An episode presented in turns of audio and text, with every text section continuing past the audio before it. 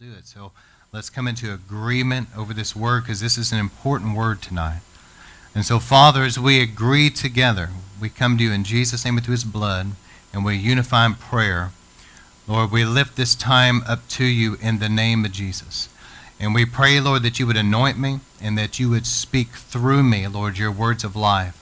And it will be as living seeds of truth that are sown out in a good, fertile soil of hearts and minds and lives, watered by the Holy Spirit, even now, Lord, that you would prepare people wherever we're at, wherever people are, Lord, that they would be a move of the Spirit of God. They may be hearing this live, but they may hear this a couple years from now. Does it make any difference? Lord, I pray that your Holy Spirit will begin to move upon the hearers and help us have good, fertile soil of hearts and minds, Lord. That even right now, that eyes would be anointed, ears anointed to be eyes and ears of the Spirit. That your Holy Spirit would help just captivate us and help us to lock in and give our full attention, our best ear, our focus. That we're not going to be distracted. There's not going to be wandering minds, etc. But Lord, that we would be able to really lock in by the Spirit of God and really be able to understand the Holy Spirit to help us understand things maybe we didn't understand before. Maybe see things we didn't see before. And Lord, that this word will be implanted and that your Holy Spirit will water it in the hearts and minds and lives of people. It will take root, grow, and produce a hundredfold harvest of eternal fruit that remains until Jesus comes. That the winds of your Spirit, Lord, will carry this seed everywhere it needs to go, and your mighty angels watch over it. I pray, Lord, as you speak through me, everything will be said that needs to be said, Lord. It will be thorough, it will be powerful, it will be effective by the anointing and that there would be a washing of the water of the word, a purifying of a bride. There would also be um, a light. Your word would be a shining, bright light of truth that would dispel all the darkness and lies and deception of the enemy, clear that out, and bring truth and revelation knowledge. And Lord, let your word be a hammer that's going to break through strongholds. And let it be a sword that's going to be able to penetrate and get where it needs to go. So, Lord, we stand on the promise that your word will not return void, but accomplish that which you sent it for it to do. And we know the birds of the air try to steal the seed. So we bind up anything of the devil right now that would try to hinder this word from being preached or getting where it needs to go, accomplishing what it needs to accomplish. We bind you in the name of Jesus. Back off. And Lord, that you would let your angels clear them out. And Lord, we thank you that this will go where it needs to go and accomplish what it needs to do, and it will not return void. We pray all this in Jesus' name we agree together and there's an expectation. We thank you for it now in Jesus' name. Amen. Amen. All right, we've been going through a series called Doctrines of Demons.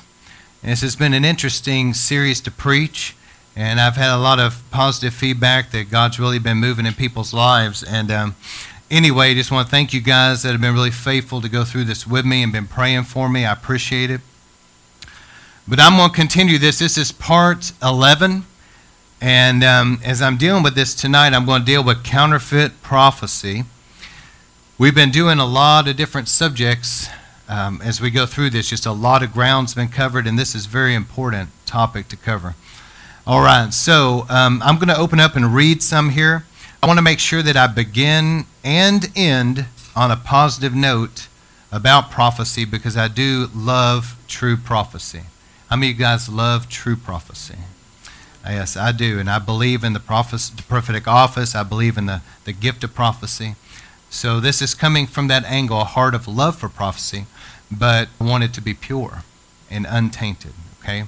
All right, so 1 Thessalonians 5.14 says, And we urge you, brothers and sisters, warn those who are idle and disruptive. How many of you guys know that in a lot of churches, which praise God, not here in River of Life or anything, but in a lot of churches out there, there's some lazy busybodies that are always causing problems, right? It says, warn those that are idle and disruptive. Encourage the disheartened. Help the weak. Be patient with everybody. Make sure that nobody pays back wrong for wrong, but always strive to do what is good for each other and everyone else. Rejoice always. Pray continually. Give thanks in all circumstances. We need to work on that, don't we? Give thanks in everything. For this is God's will for you in Christ Jesus. Now look at this. Verse 19. Do not quench the Holy Spirit. You know what that is right there? The Holy Spirit will start moving in some places, and people are like, whoa, whoa, calm down. Calm that down over there. That's quenching the Holy Spirit. Verse 20 Do not pr- treat prophecies with contempt. And that can read, Do not despise prophecy. So we love prophecy, true prophecy. But do not treat it with contempt. Do not despise it. But, verse 21, this is very important test them all. Hold on to what is good. Everybody say, test them all. So if we're going to be biblical and we're going to obey the Bible, the Bible says that we have to test all prophecy. You don't just blindly follow and accept everything that's a so called prophecy. Hold on to what is good. Verse 22 reject every kind of evil. May God Himself, I love this scripture, I pray this probably every day. May the God of peace sanctify you through and through, your whole spirit, soul, and body to be kept pure and blameless at the coming of our Lord Jesus Christ. Isn't that, isn't that a powerful thing to pray? I would encourage you to pray that every day for yourself and your family. May the God of peace sanctify us throughout our spirit, soul, and body that we're kept pure and blameless till the coming of the Lord Jesus. It's a powerful prayer. All right, and then um, I'm going to talk a little bit about what a prophet is, and I'm going to talk about some false prophecy, and I'm going to talk about some true prophecy. And we're going to cover a little bit of ground here, and I'm going to give you some stories, both good and bad. But let's go ahead and dive into that. So, what is a prophet? We know that some of this won't be in your notes, but we know that Ephesians 4:11 says that God has gave some to be apostles, prophets, evangelists, pastors, and teachers. So we know that there's the fivefold ministry. And we know that, for example, it seems like, just looking at it on a surface level, it seems like Romans has a, lift, list of giftings, and that list of giftings in Romans seems to be maybe connected with the Father and connected with someone that accepts Christ as their Savior. And then you have the gifts of 1 Corinthians 12, which the Bible calls them the gifts of the Spirit. So those are obviously from the Holy Spirit. And we know that there's nine gifts, three of which are vocal gifts. The vocal gifts are tongues, interpretation, and prophecy. And then we have the gifts of Jesus Christ, Ephesians 4:11, the gifts of the Son of God. And Jesus has given these gifts, the fivefold offices, to the body of Christ for the maturing of the saints. And so that all of God's people can be brought to full maturity perfect unity of the faith, every joint supplying, and things can be as it needs to be. And so one of those offices is obviously that of a prophet. And God has not changed his mind somewhere. It's not like there used to be prophets and there's not anymore, you know.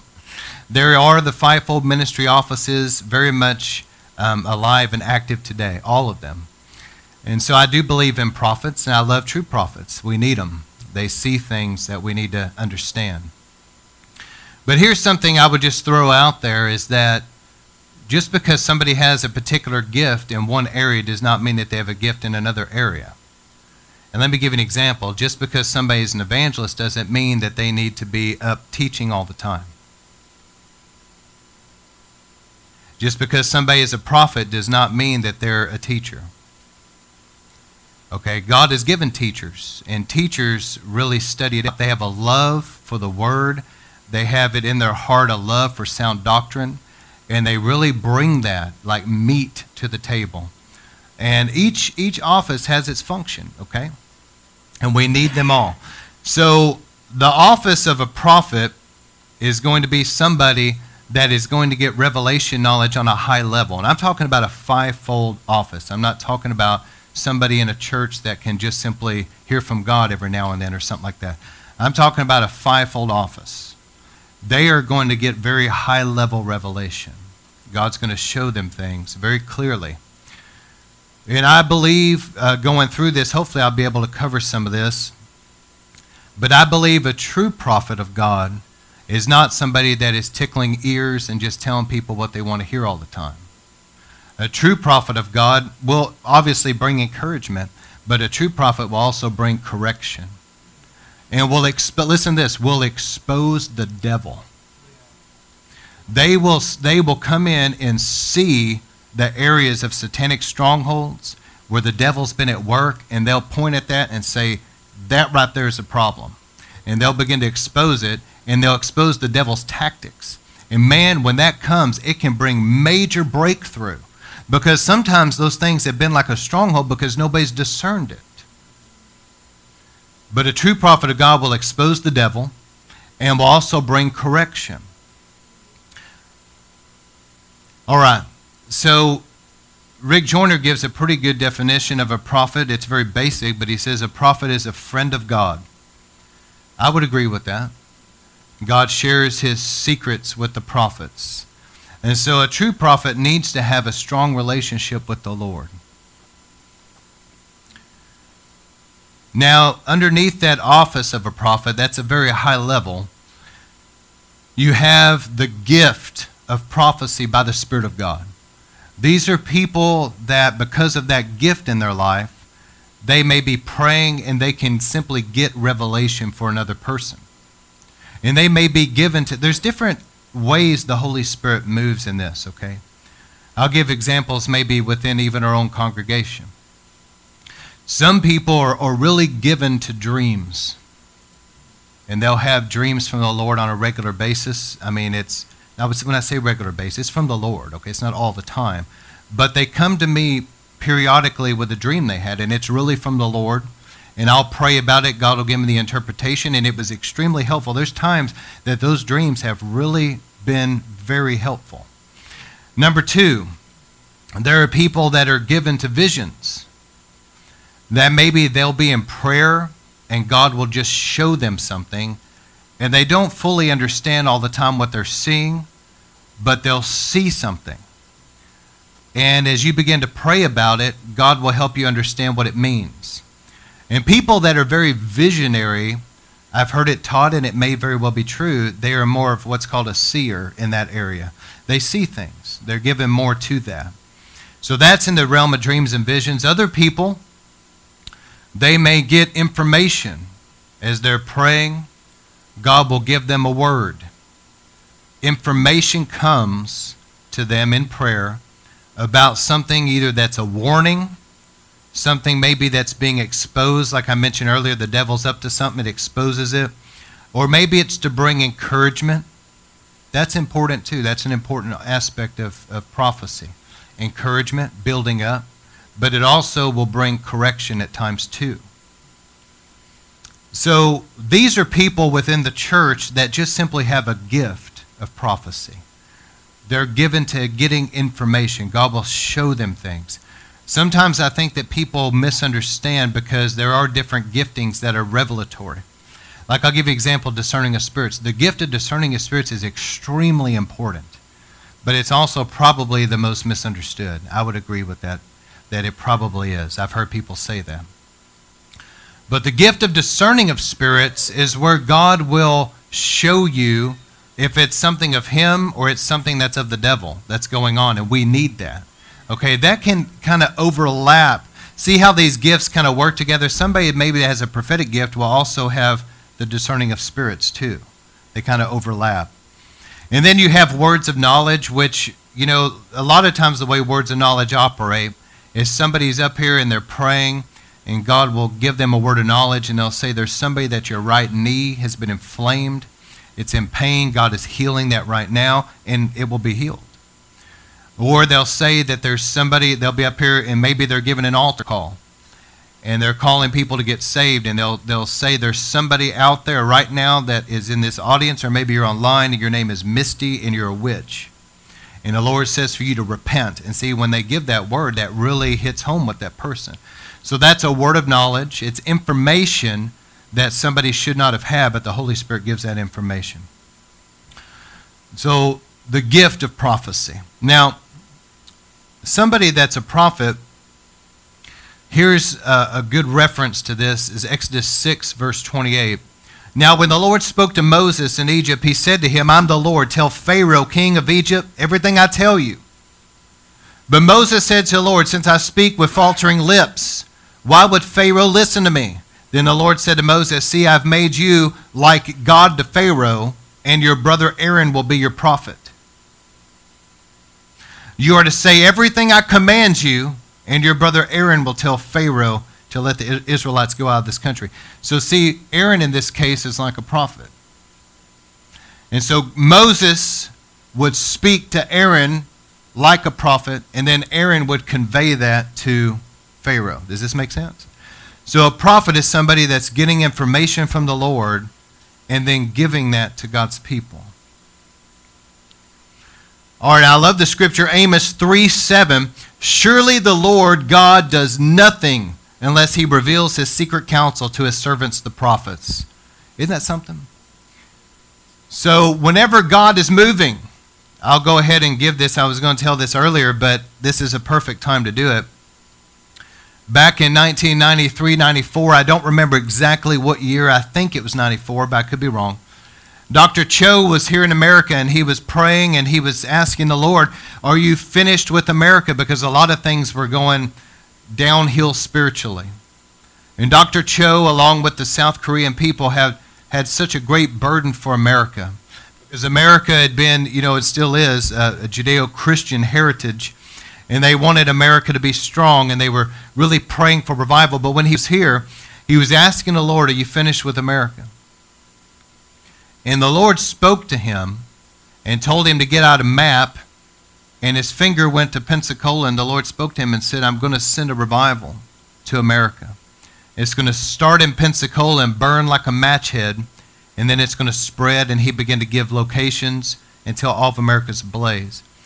And so God revealed that secret counsel to Dr. Cho before the Pensacola revival.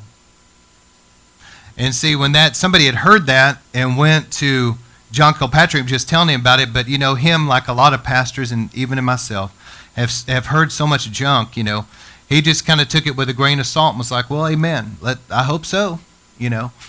Well, sure enough, it was a true word of the Lord and revival broke out. So let me read that again. Surely the Lord God does nothing unless he reveals his secret counsel to his servants, the prophets. All right.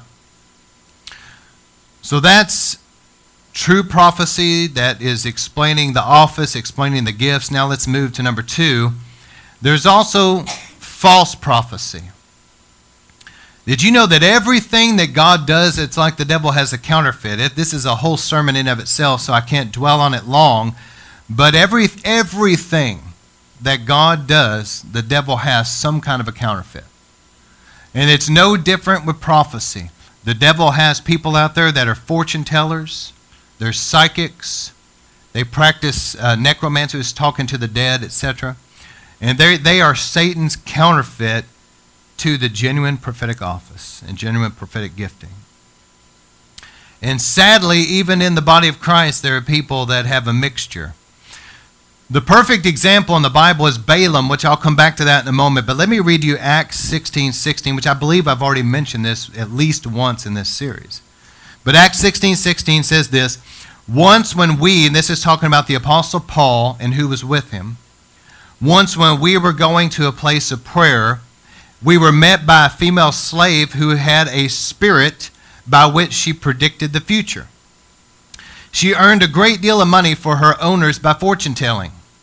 She followed Paul and the rest of us, shouting, These men are servants of the Most High God who are telling you the way to be saved.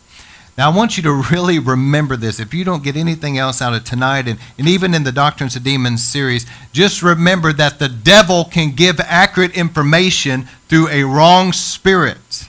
Just because the information is right does not mean that it's God behind it. So this this witch, this um, fortune teller, is following them, and she's shouting, "These are servants of the Most High God who are telling you the way to be saved." Nobody can argue with that. She kept this up for many days. Finally, Paul became so annoyed. See, he was grieved in his spirit He's somebody that was shallow and did not have true discernment, might be thinking to themselves, hey, God has sent us somebody that's telling everybody to listen to us, somebody that's got influence. And they're, you know, here they are shouting behind us for everybody to look to us and pay attention. But Paul had discernment. And he knew in his spirit that this was not of God. And he became so annoyed that he turned around and shouted out in the name of Jesus Christ, Come out! And at that moment, that demon came out of her. And so, and that's a powerful story there. Now let me read 2 Peter 2.13. Now remember me talking last week? You know, if you missed that, man, that was an important sermon. But I talked last week about how Jesus used terms like they would be false prophets, that there would be wolves in sheep's clothing. And some people don't like those terms because they've been abused by some people that are just religious, and I understand that. Those people were just used of the devil. But the Apostle Peter, the Apostle Paul, Jesus Christ himself used those terms. So don't have a problem with those terms. Okay? And Peter says here, they will be paid back with harm for the harm that they've done. Their idea of pleasure is to carouse in broad daylight. They are blots and blemishes, reveling in their pleasures while they feast with you. These are people among God's people here that he's talking about. With their eyes full of adultery, they never stop sinning. They seduce the unstable. They are experts in greed and a cursed brood. They have left the straight way and wandered off to follow what? The way of Balaam, son of Beor, who loved the wages of wickedness. But he was rebuked by his wrong, for his wrongdoing by a donkey, an animal without speech, who spoke with a human voice and restrained the prophet's madness. These people are springs without water, mist driven by a storm. Blackest darkness is reserved for them for they mouth empty, boastful words, and by appealing to the lustful desires of the flesh. I want you to remember this because I'm going to give you some stories here in a moment that's going to confirm this scripture. They appeal to people's lusts, not just sexually, their desires, what they want, their idols in their heart. You'll see what I mean here in a moment. They entice people who are just escaping from those who live in error. So Peter is rebuking these people, and he said that they have followed the way of Balaam. That's interesting.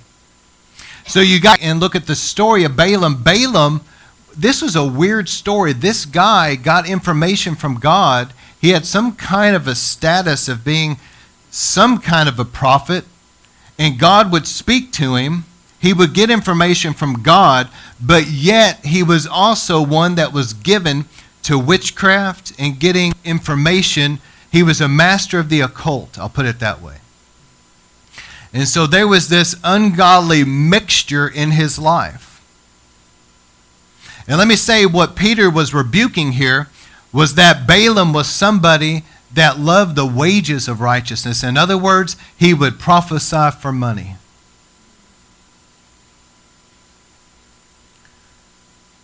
I have been shocked at some of the things I've seen out there. People have come to my wife and I for help in different ways. And when we, when we went to minister to them, they're like, Well, how much do you charge? I thought that was the weirdest thing I'd ever heard in my life.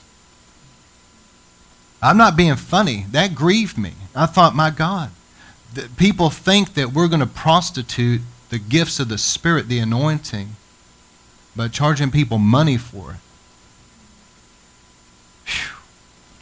Let me tell you that anybody listening to this, if you if you want a good way to end up in hell, start doing that right there.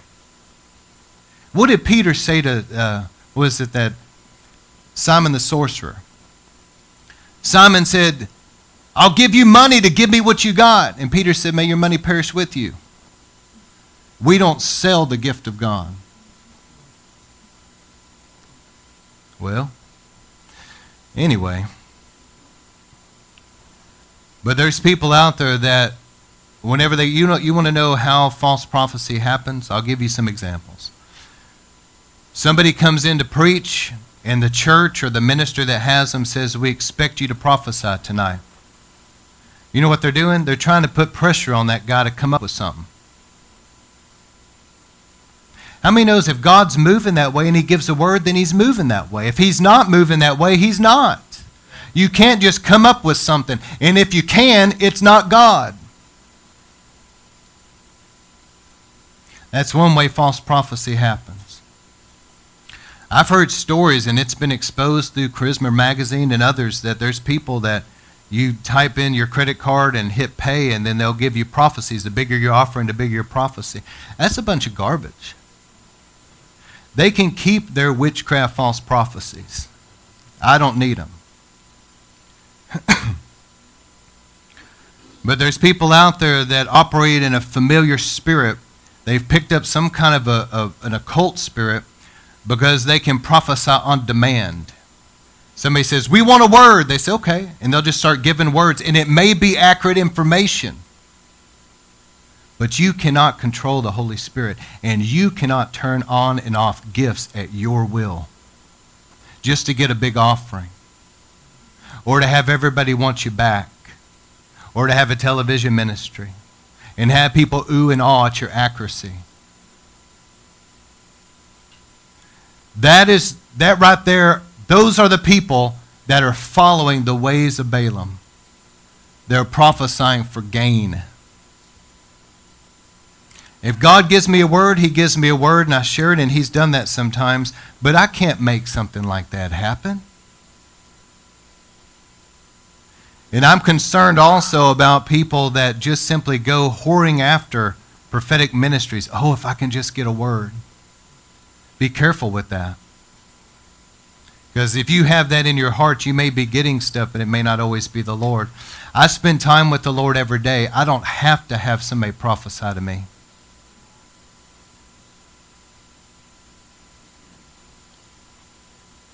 Now, there's levels of prophecy. The highest level of prophecy is, Thus saith the Lord. This is when somebody has heard from God and they're giving you a word and it's supposedly from God Almighty. They've heard from God, they're giving that's a very high level of prophecy. And you better be very careful with that. That's not something that's flippant. The second level is like a strong impression or discernment where you're getting information that you feel is from the Lord, but you tell the person, look, you need to pray about this this is just something I'm sensing. And then the last level is just simply, you know, there's a lot of the personal prophecies that go around and things like that. Some of that is good, some of it's the Lord, but sadly, a lot of it's not. And I think most ministers know that. Okay. Here's the way I look at it there are people that are young in the prophetic ministry, they're young in the office, they're young in their gifting and somebody that's a baby Christian or maybe they're a babe in the prophetic, you know, there's a lot of grace there. They're trying. And they, they kind of step out and they give a word and it's just off, you know. Y'all, y'all listen to me, it's important. They, they step out and they miss God some.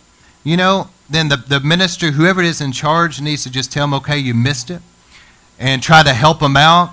And they're going to encourage them. But whenever you're dealing with somebody like that, you don't want to come down too hard on them because they may feel like, you know, I never need to prophesy again.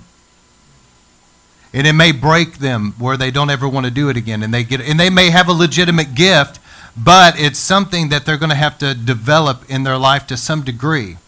Now, but the second thing I would say is this. Somebody that is a seasoned prophet that's been doing it for years, somebody that's known for that, that maybe travels and they have that office and they've been prophesying for 20, 30 years, they need to be held accountable. And I've heard uh, there was a particular person, I'm not going to give any inclination who this is, but there was somebody that's a minister that was just simply talking in a very positive way about their ministry and was saying, yeah, you know, they're, they're about 50 50. They hit it about half the time, you know. And they were saying that in a complimentary, positive way. Listen, if somebody's been doing this for 20, 30 years, they're in office of a prophet, they shouldn't be right half the time. Something's wrong. Amen? Am I just preaching the wind here? Y'all help me out. There's something off if somebody can't even get it right half the time.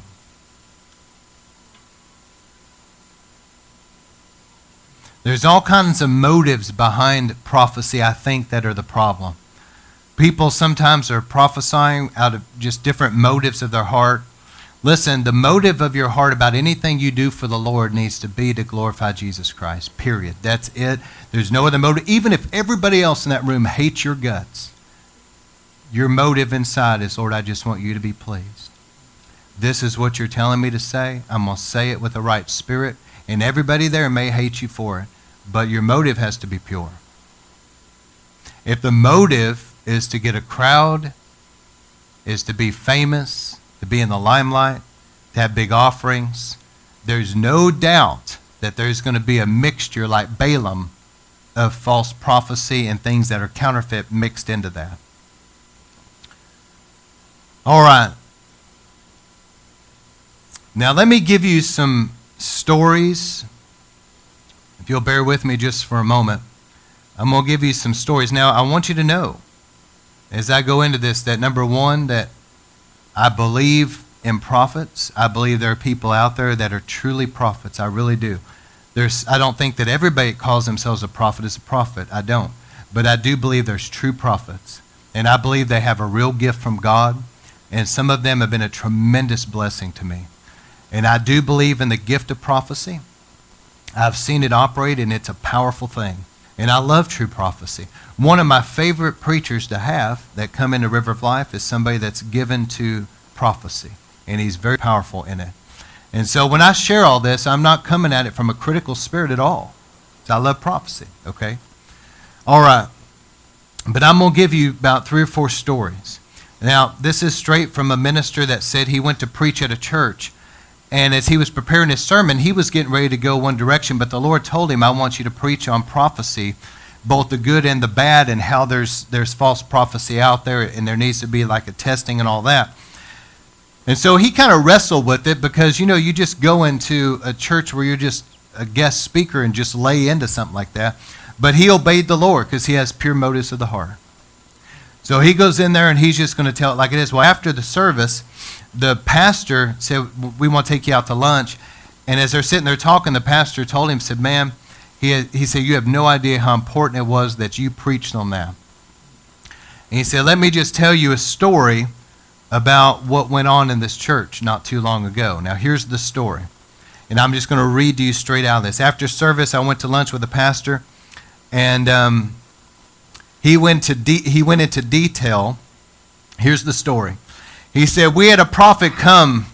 We had a prophet come into our church to minister, and the fruit was devastating. Let me tell you of a situa- situation that occurred with a couple in our church. He went on to share a tragic story of a couple in his church who had the greatest desire. Their greatest desire was to work for an internationally known evangelist on the East Coast. The desire was strongest with the wife. Anytime the evangelist was anywhere near, they both attended every meeting they could, hoping to hook up with him. You know, sometimes, let me just stop there. I, I, this isn't really the point of the story, but I've seen where people kind of idols in their heart. And you can already tell right there that there's an idol, okay? Um, anyway, their pastor had invited a prophet to minister to the congregation. This man, this man had never been to this church before and was unaware of any personal situations or desires within its body at all. During the course of the service, he picked out this couple and asked them to stand up while he gave them a word from God. His message went something like this Thus saith the Lord, I've called you to the ministry of healing. I'm going to remove you from this fellowship and send you to the East Coast. There you will serve and be mentored by, and he named that evangelist.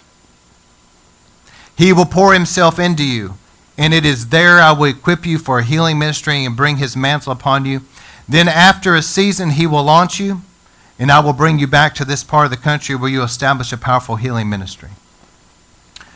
The pastor said to the man who preached there, the couple was weeping with joy and amazement.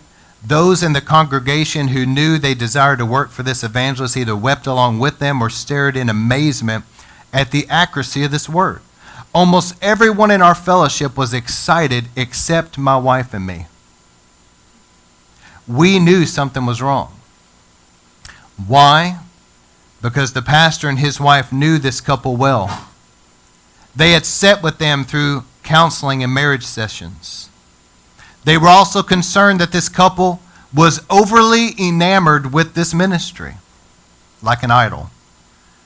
They were not drawn to minister to people as much as they were drawn to the spotlight. And that's what they saw coming with this was the spotlight. The pastor shared how this couple began to pursue actively a position with this ministry. Now, let's continue on with the story. So now what's the fruit of this that happened? All right.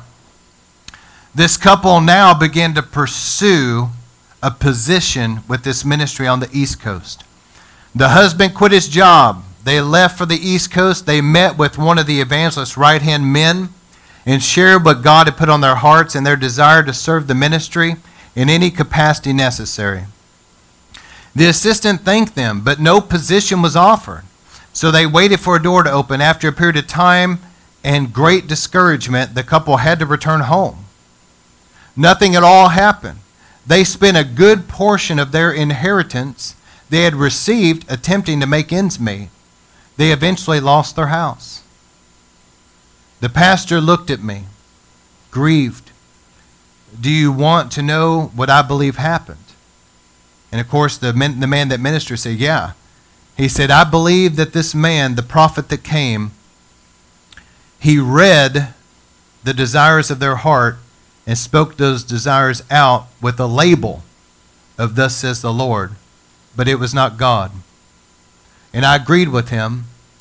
I have seen this happen frequently in the church, and that is exactly what I was speaking about this morning. I'm talking about, obviously, the man who's telling the story. Recently, the pastor informed me that this couple is now divorced. The wife lives on the East Coast and works in some kind of a ministry there, not at all connected with the evangelist. While the devastated husband still lives on the West Coast, the words spoken over this couple were spoken as if the um, it was the Lord. Okay, so let me skip down, and the person who authored this was saying, "How could this minister have been so accurate with this couple yet be so wrong?"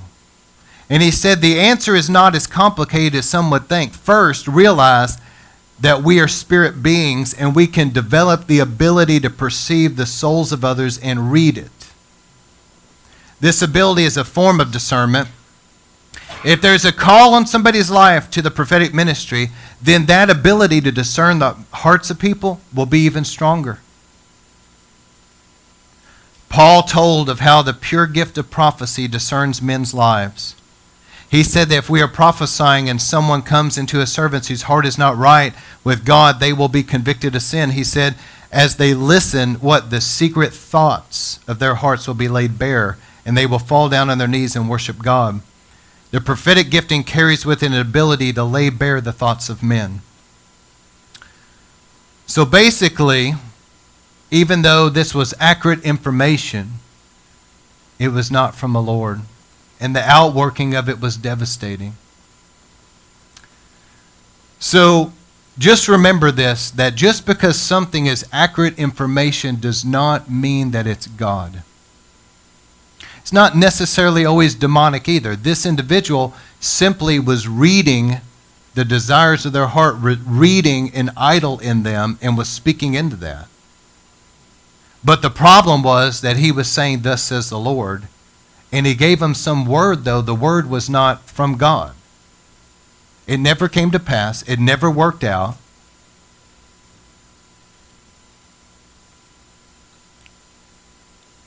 My goodness. Let me give you a few more stories. All right, this individual was saying that his wife. All right, I'm skipping down here. I'm sorry. The most, let me go to this one. The most tragic baby prophecy I know was one where a minister called out a young unmarried virgin and told her in the church service in front of everybody, told her that the Lord had showed him she was pregnant. The girl was visiting friends at this church and was engaged. This humiliated her in front of the whole assembly.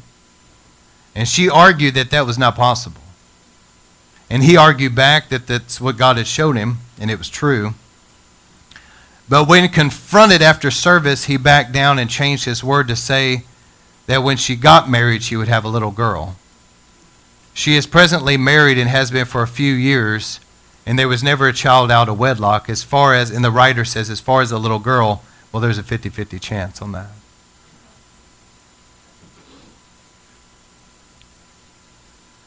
And let me just say that this will shock some people, but the stories I'm reading, a lot of these people have very well known ministries.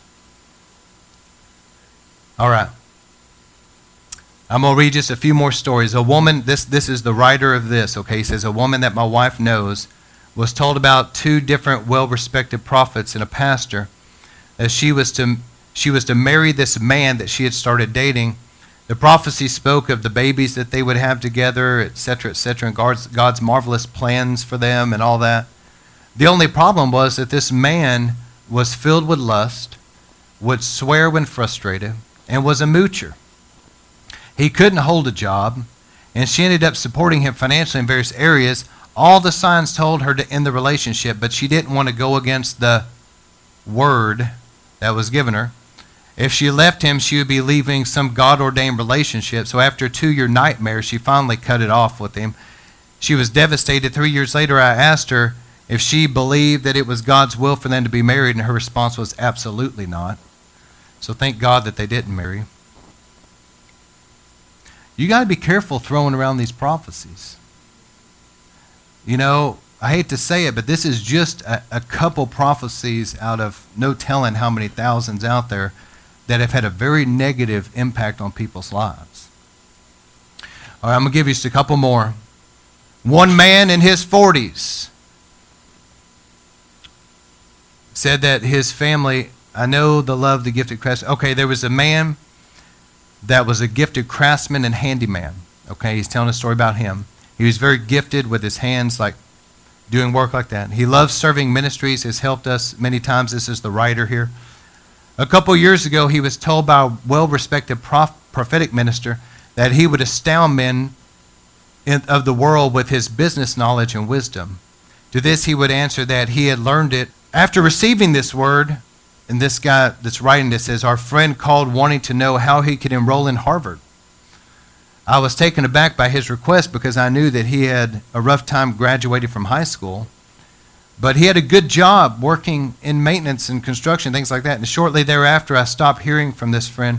I called another minister recently and found out he was working two jobs to make ends meet one as a bellman, another as a clerk in a department store. The word pulled him off course and threw him in a pursuit of its fulfillment. He was trying to make something happen at Harvard that just wasn't God.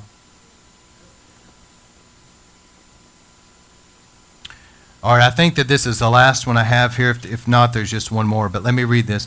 Many years ago, now this is the writer here saying that my wife and I first traveled. We faced several disappointments with a couple of ministers. There were things that were said about us that were not true, which created an atmosphere of intense testing for us. My wife attended a meeting of a well known prophetic minister who is considered to be very accurate. In the meeting, this man's wife was called out and asked to stand. The minister acknowledged knowing little about them and what they had been through, then proceeded to give this word to my wife. The word was very encouraging and made us look and feel good it identified us as being in the ministry and they came out with words similar like this The Lord says, They have spoken against you in private. I'm going to make them apologize publicly. My wife was in tears. God has identified the hurt and pain and comforted me in it, she said. She left the meeting um, making a mental list of those that owed her an apology. Okay, now I know everybody who's against me. God's on my side, you know. And and when she came home and played the tape of her prophecy, I listened to it. This is the writer here. And he said to his wife, This is not from God. Jesus said, Father, forgive them, for they know not what they do. Not, Father, make them apologize publicly. All this word did is diverting our focus back on us and our past pain. We have forgiven those people, we release them. I'm not looking for an apology. She agreed to date. No one has ever apologized to us publicly, let alone, um, I mean, he said nobody's ever apologized to us privately, let alone publicly. So, see, that wasn't even a true word. The danger of embracing this word would have been this even though it was accurate information, it would have aborted the work of character in our lives that God was doing. All right. There's many more that I could say tonight, but I, I need to get off this. All right, so the Bible says to test all prophecy and hold on to what's good, but to test it, to make sure it's of God, okay?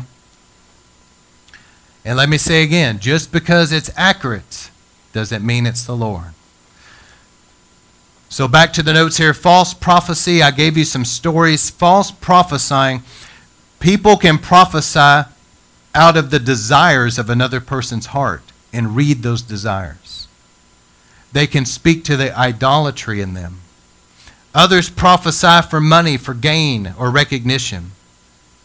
And let me just mention, too, that the Bible says that that girl that followed Paul and was giving that, you know, prophetic word, it was demonic. Um, the Bible says that she had a spirit of divination, but in the Greek it's a python spirit. And so python works very closely with the Jezebel spirit. And these spirits bring counterfeit revelation. And I've had to deal with this just a few times, but there was, a, you know, some time past there's an individual that had this type of a spirit. Jezebelish, the home was out of order. There was a python thing, counterfeit revelation. I knew it. I knew it by the Spirit of God. I had no doubt. And this individual was trying to go through and prophesy and give words to people and stuff. And I told him um, nicely and in private. It was just me and my wife, and I was very nice about it. I said, Right now, I don't want you doing that. Maybe down the road. At which time this person started getting irritated with me, and from that moment on turned against me. And then began to try to turn other people against me. Sadly, they were successful. But it all went back to this counterfeit spirit, counterfeit prophecy. And if I had let that go on in the church, and this person go through and begin to lay hands and begin to give words and all that, it would have polluted what's in this church. It would have brought with it some kind of a defilement, some kind of a mixture, and that's not God. Python and a Jezebel spirit, you got to judge also the fruit, not just the accuracy of a word, but the fruit. Because Jezebels and those that have a Python spirit that float around in churches, ultimately the so called information from God that they're getting will many times be very negative about a, a, pastor, about other male authority figures. It'll be very negative. It also will sow dishonor, division, and it will cause things to be confused and out of order. And many times, the reason why people will accept prophecy, even though it may not be accurate, is because it feeds their human desires. Just like the couple I read, that they had such a desire, an idol in their heart to go work for some ministry on the East Coast. It was something that was an idol, and as soon as they got a word, it was like a green light for them that it fed their human lust, their desire. And when I say lust, I'm not just talking about sexual. Some people almost have some kind of a lust about them about certain things that needs to be crucified in them.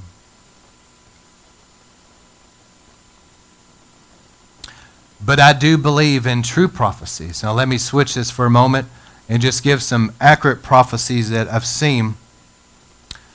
You know, before my wife and I got married, she was going through a very difficult time. Very difficult. As a matter of fact, Satan was trying to cause her to lose everything. And things were looking very bleak. And I remember I was praying for her, and the Lord spoke to me that he was about to turn everything around. I knew I'd heard from God. And when I gave her that prophetic word, something set in motion. And there was a particular individual that was used by the Lord. And let me tell you that literally every single thing turned around in her favor. Everything. That was God. I remember driving years ago before we ever ended up in Garland. I remember, because that's where we are right now. I remember that I had a vision. And I shared with my wife about some. Uh, remember that? It was like the. You remember back in the Roman days, they would wear those like. Um, it's called a garland, but I saw a vision of that, and I thought, what in the world? I prayed about it, and I felt the city of Garland. So I came here, and I was driving around praying. But it was years later before we ended up here, but God had already showed us. And I gave you Dr. Cho's prophecy. There's many, many other prophecies I've seen down through the years that were very accurate, very powerful. And so I want to make sure that I leave on a positive note. See, I wanted to begin and end on a positive note about prophecy because I don't want you to leave this sermon being soured against prophecy. You know why the Bible says don't despise prophecy? Because God knew that it would be a tendency to do so. Because God knew there was going to be all these prophecies floating around that weren't of Him. And I'm going to tell you that it's concerning to me, but I would say a vast, I would say that the majority of these personal prophecies that are floating around, sadly, are not God. But there still is what is of the Lord out there. And so you just have to take things and pray about it. All right, let me give you a few things. Now, some people would say, well, this is how you discern prophecy. If it comes to pass, it was true. Well, yes and no. And that's not always the case. But see, that's where people need discernment. A lot of people don't have discernment. You, let me say this real quick about discernment. A lot of people don't really have prayer lives like they should. They really don't. And so, therefore, even if they used to be sharp, they're dull. Man, they're spiritually dull. They do not have discernment, and so what they do a lot of times is they follow crowds, they follow charismatic personalities, they follow different, you know, the smoke and the lights, and all. You see what I'm saying? That they feel like, well, it must be God. True prophecy can be delayed and even aborted. And let me give you examples. 1 Timothy 1:18 Paul said, "Timothy, my son, I'm giving you this command in keeping with the prophecies once made about you, so that by them, recalling them, rather, you may fight the battle well, holding on to faith.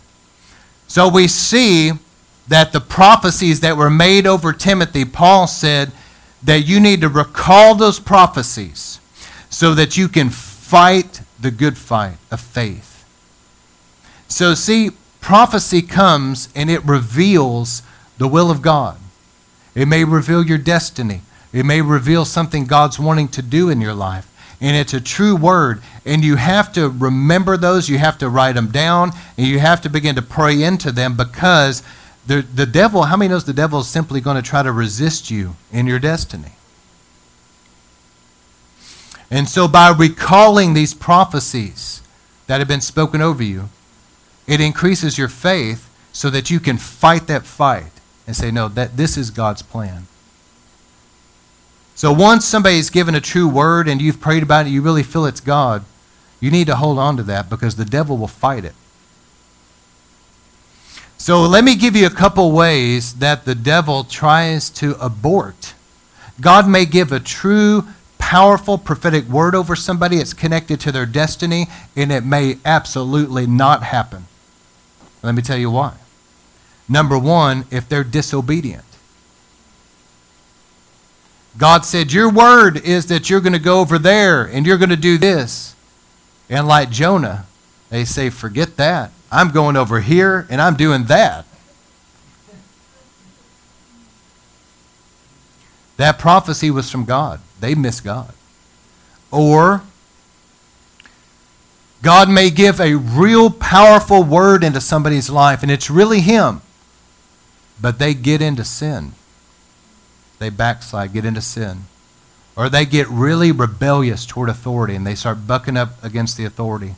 Or maybe they get really bitter.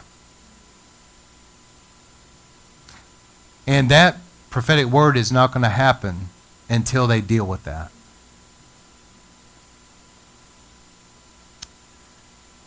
The third thing I would say is to wage war over those prophecies. Some people get discouraged. They've had a true word from God, and it is God. And they begin to move forward in that direction, and they're praying about it, and the devil begins to rise up and resist them, and it seems like everything that could go wrong starts going wrong. It's severe what they're going through, and they end up getting discouraged and they, they end up throwing up their hands and giving up and saying, Man, there's no way that was God. simply by the fact they gave up, the prophecy may never come to pass. Don't discount the satanic resistance against a true word of God because if it's connected to your destiny and it's connected to something significant, you better know the devil's going to resist it. And I'll tell you something else that can hinder a prophetic word from coming to pass is unbelief. How many knows that God moves through faith? You know, God gives a true word and somebody says, I just don't believe that, and walk off. There was a story, a true story about a woman who has a powerful ministry, and she had a word from God about things going more international, and she really felt it was from God. But man, everything that could go wrong went wrong. Financially, she began to lose just about everything she had. It was really bad. And she was so discouraged and so negative, and she was speaking things out of her mouth like, you know, I felt like God told me this. There's no way that's ever going to happen, you know. And God spoke to her one day and said that she had to live by faith and she needed to stop speaking negative and start speaking faith for God to get her out of that situation. And so she did. She repented. And she asked God's forgiveness and she began to speak faith and believe God for provision. Do you know that God raised her up and her ministry went international, just like what God told her? Isn't that something? So, see, this is why we need doctrines of demons. I've been dealing with true discernment.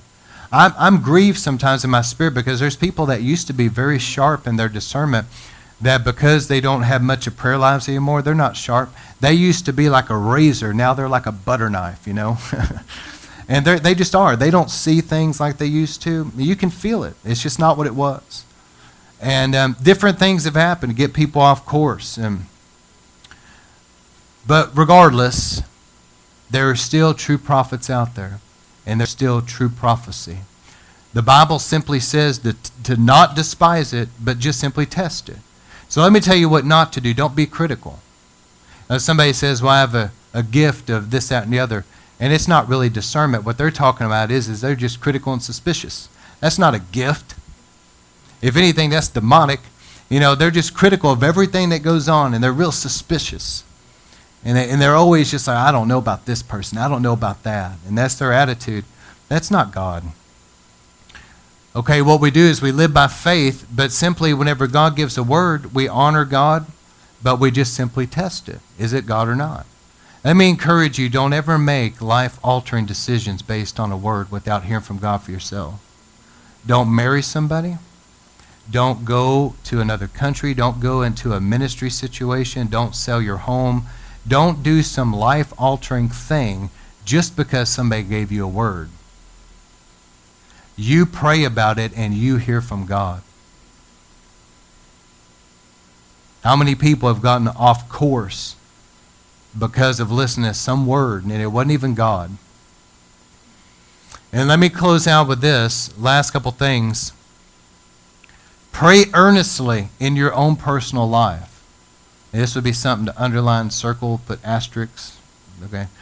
Pray in your personal life that there's not going to be pride and there's not idols in your heart. People have their own idols, their own discontentment in themselves, materialism, whatever it is, something in their heart that's prideful, idolatrous. And that right there sometimes is where the false prophecy keeps coming to them. It's feeding that idol in them.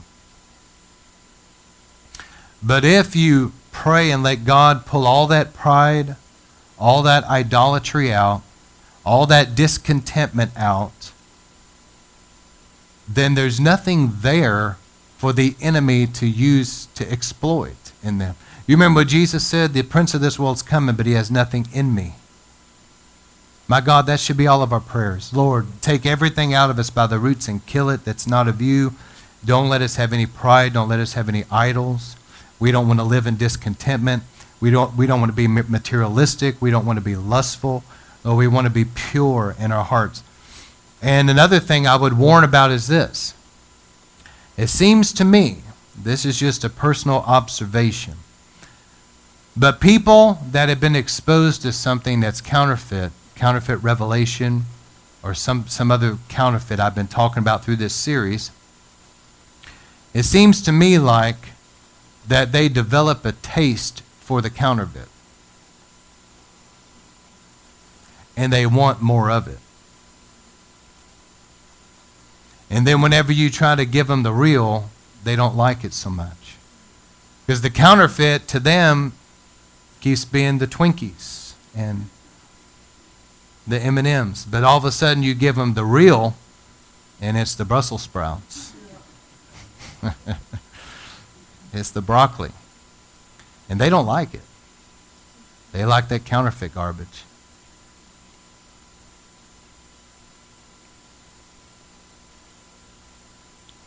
And I want you to think about just for a moment how popular was Jesus really?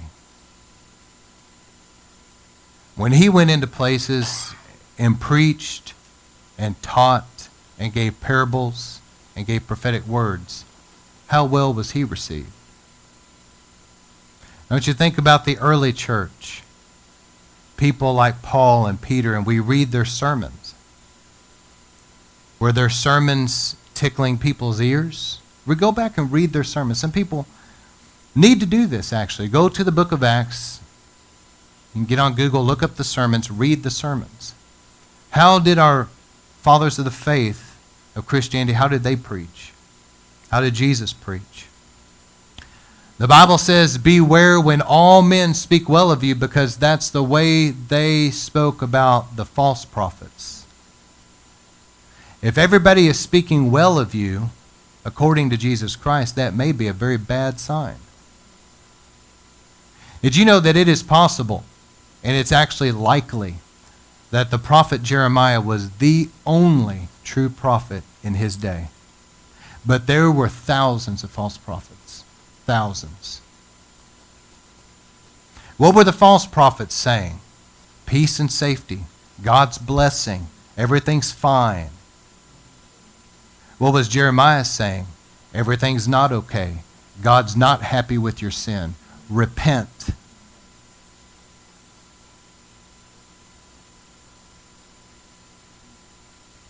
Just throwing some things out there. Does the so called prophetic things that are out there, are they calling people to be more like Jesus? To live a crucified life with Christ? to take up their cross and follow him to the death, obedience to the scripture? Or are they feeding people's idols in their heart and their own selfish desires and their own lusts and what they want? So, I would strongly recommend that every Christian get these three books and read them because they're important. I just put them in here as recommended reading. One of them is Unmasking the Jezebel Spirit by John Paul Jackson. I really recommend that book. That book deals with how Jezebel can get false prophecy. It's almost like a clairvoyant psychic type thing. The Prophetic Ministry by Rick Joyner is very good. Very positive book about the prophetic ministry. But also, you need to read this book. It's called Thus Saith the Lord by John Bevere.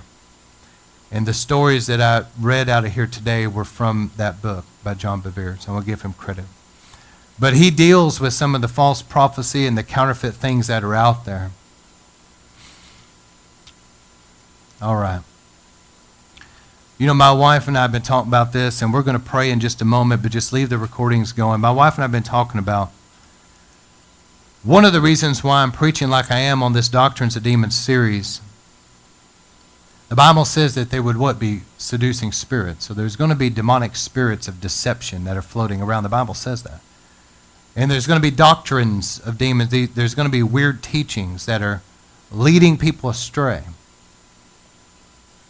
And I've noticed some things, and um, I'll give you an example. This, this may not be the best example, but I think it'll, it'll get the point across. But there was a man that recently um, he professes to be a Christian. There's some things in his life, and but some woman just simply made the comment to him that because he's up and he's always talking about things. I'm not, I don't, he's not a preacher or anything, but he's just social media person.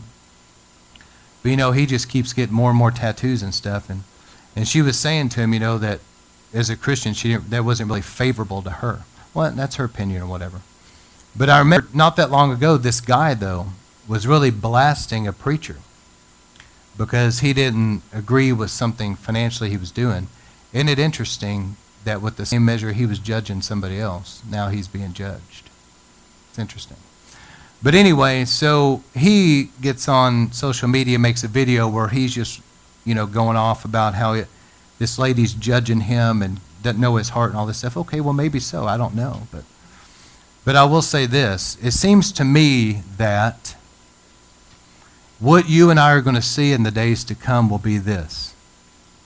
There's going to be people that they're just simply going to do what they're going to do.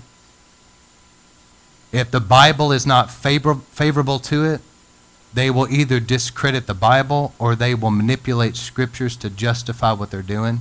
But at the end of the day, the end of the day, they are going to find a way to do what they want to do.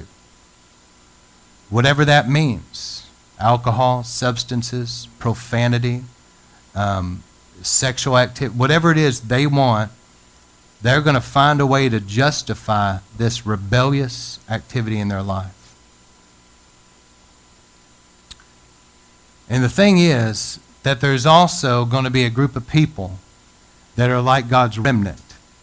And these are people that have really, truly been touched by God deeply. And they love the Lord with all their heart. And so, whatever would possibly be displeasing to him, they just simply are not going to do it. At the end of the day, people can tell them you can do it and still go to heaven. People can try to sell it to them. People can pressure them. But at the end of the day, they feel in their heart that it's just simply not pleasing to the Lord, and they're not going to do it. And you're going to see these two groups of people grow further and further apart. Why? Because God is separating the wheat from the tare. There's people out there that are rebels. And they call themselves Christians, but they're always trying to figure out, well, I can do this and still get to heaven. I can do this and still be right with God.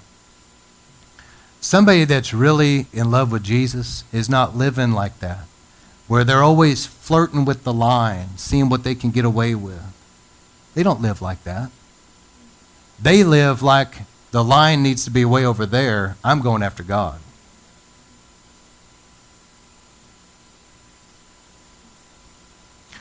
And there's just a very there there are some very strange spirits that are circulating out there. People can do what they want to do, and they're going to. My wife and I will tell you, just being in the ministry, it doesn't matter what some people out there, what the Bible says or what we say. They're just going to do what they're going to do. They're rebels. They have a rebellious nature. But as for me, I'm going after God. It, you know, it doesn't matter to me what other people do. So that may not be popular right now. What seems to be popular is that um, preachers that are just making people feel good in what they're doing. Motivational speeches make people feel good, make them happy.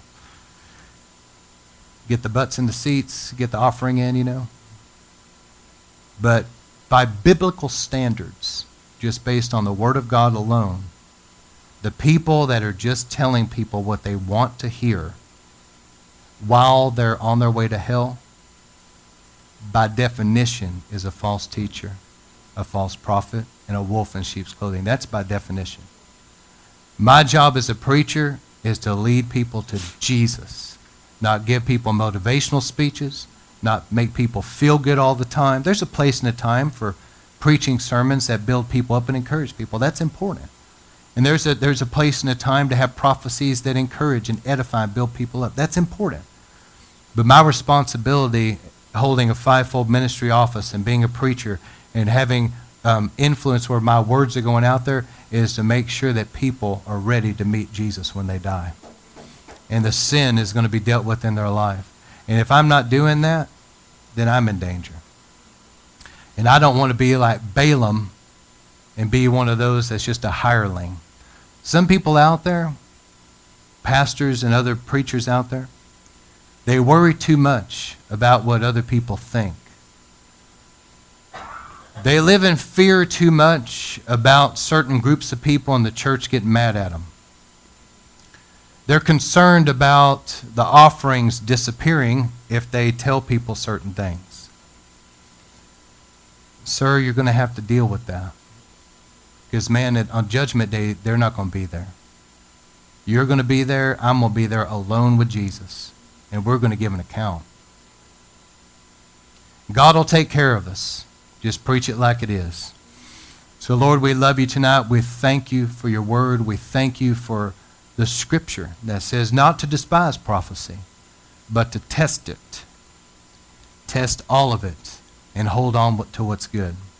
So, Lord, we thank you tonight. We love you. We thank you for your word. And, Lord, I pray for true discernment to be in our lives, Lord, that we will have sharp, true discernment. We have eyes and ears of the Spirit. Forgive us, Lord, if we've been going along with things that are not of you. Father, we speak that that be destroyed off every mind and every life in Jesus' name. It be bound, lying, deceiving, seducing spirits, doctrines of the enemy be destroyed, be cursed, and be bound to go from people in Jesus' name. That the power of that is broken off their minds. Lord, let there be truth. And help us, Lord, as Thessalonians says, that we have a love for the truth. Lord, help us to have it. Give us your love for the truth, a love for the word and a love for what is pure. We thank you, we love you, we bless you. In Jesus' name we pray. Amen. Let's shut down recordings. I'm going to pray for people, but I want you not to move yet, okay? I want y'all just to look this way while my, uh, my assistant starts playing the sermon back back there. I heard that. I'm just kidding with you. But I want y'all to look this way for a moment. We're going to pray for people. And what I felt all week was I'm going to anoint and I'm going to pray for you that God will anoint your mind and your heart and give you a wise, discerning heart. You remember how God gave that to Solomon? He said he had wisdom to discern. He had wisdom. And the Bible calls the Holy Spirit the Spirit of wisdom and revelation. I'm going to ask God to anoint you and give you grace to begin to discern what's Him and what's not in a different, in a new way, a new level that you've not known before.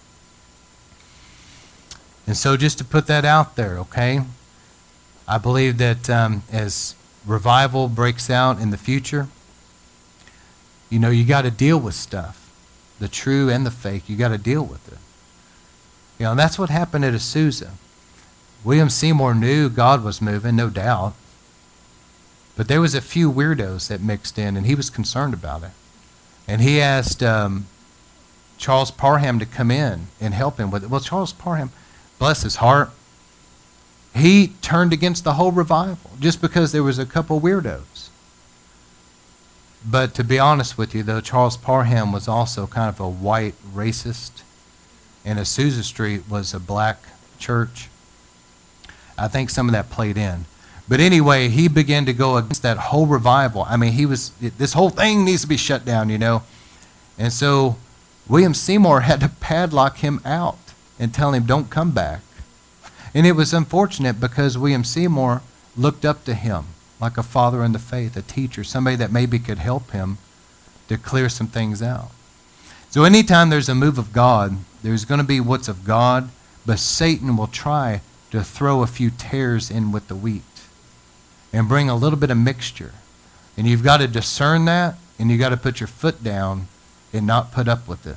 Because if you tolerate it, it can give place to other spirits and bring a mixture. And we ain't doing that here, as they say in Texas, in River of Life. Amen? We ain't doing it. All right, so let's go ahead and move the chairs, and, and we'll uh, pray for people here in just a moment.